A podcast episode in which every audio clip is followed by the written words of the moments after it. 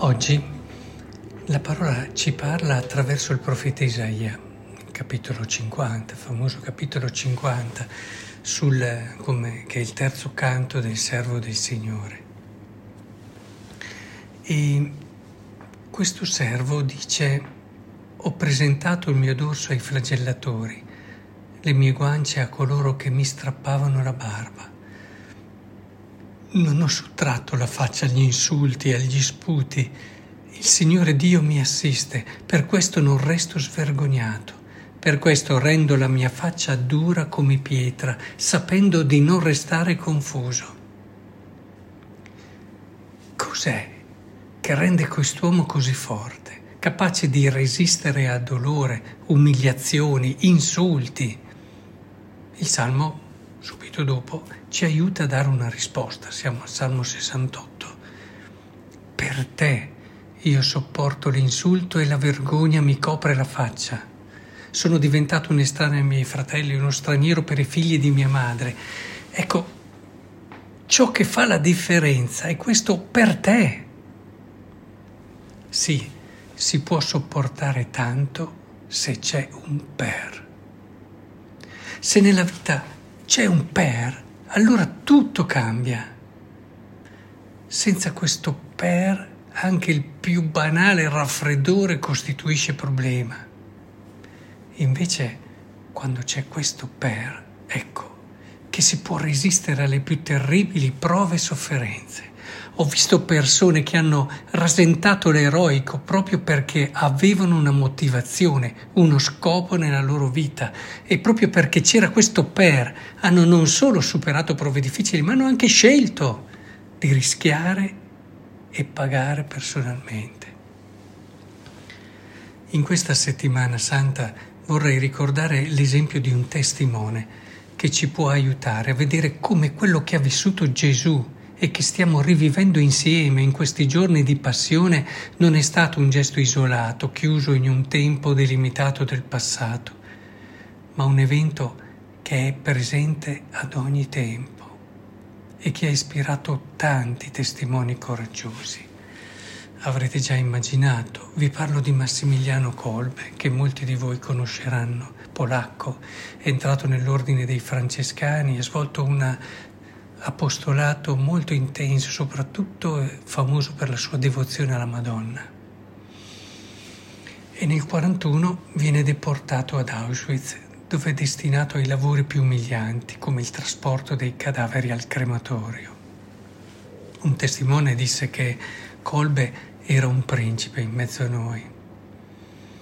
Alla fine di luglio fu trasferito al blocco 14, dove i prigionieri erano addetti alla mietitura nei campi uno di loro riuscì a fuggire e secondo l'inesorabile legge del campo, dieci prigionieri vennero destinati al bunker della morte. Quando uno dei dieci condannati scoppiò in lacrime, dicendo di avere una famiglia a casa che lo aspettava, Colbe uscì dalle file dei prigionieri e si offrì di morire al suo posto.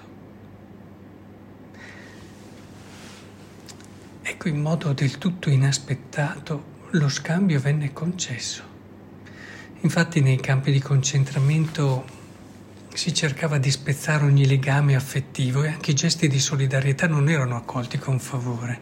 Sembra che però lui abbia detto al generale eh, che era sacerdote e visto che i sacerdoti non erano visti di buon occhio, fu accettato. La disperazione che si impadronì di quei poveri disgraziati venne attenuata e pian piano trasformata in preghiera comune, grazie all'azione di padre Colbe, che rimase sacerdote fino alla fine. Morirono man mano e le loro voci oranti si ridussero ad un sussurro. Dopo 14 giorni non tutti erano morti, rimanevano solo quattro ancora in vita fra cui padre Massimiliano. Allora le SS decisero che, visto che le cose andavano troppo per le lunghe, eh, si poteva abbreviare con un'iniezione di acido fenico. Il francescano martire volontario, tese il braccio dicendo Ave Maria. Furono le sue ultime parole, era il 14 agosto 1941 e la liturgia lo ricorda proprio in questo giorno. Le sue ceneri si mescolarono insieme a quelle di tanti altri condannati nel forno crematorio. Così finiva la vita terrena di una delle più belle figure del francescanesimo nella Chiesa polacca. Quanti eroismi del quotidiano vi sono stati nella storia sostenuti da questo per. Ne abbiamo ricordati alcuni anche pochi giorni fa.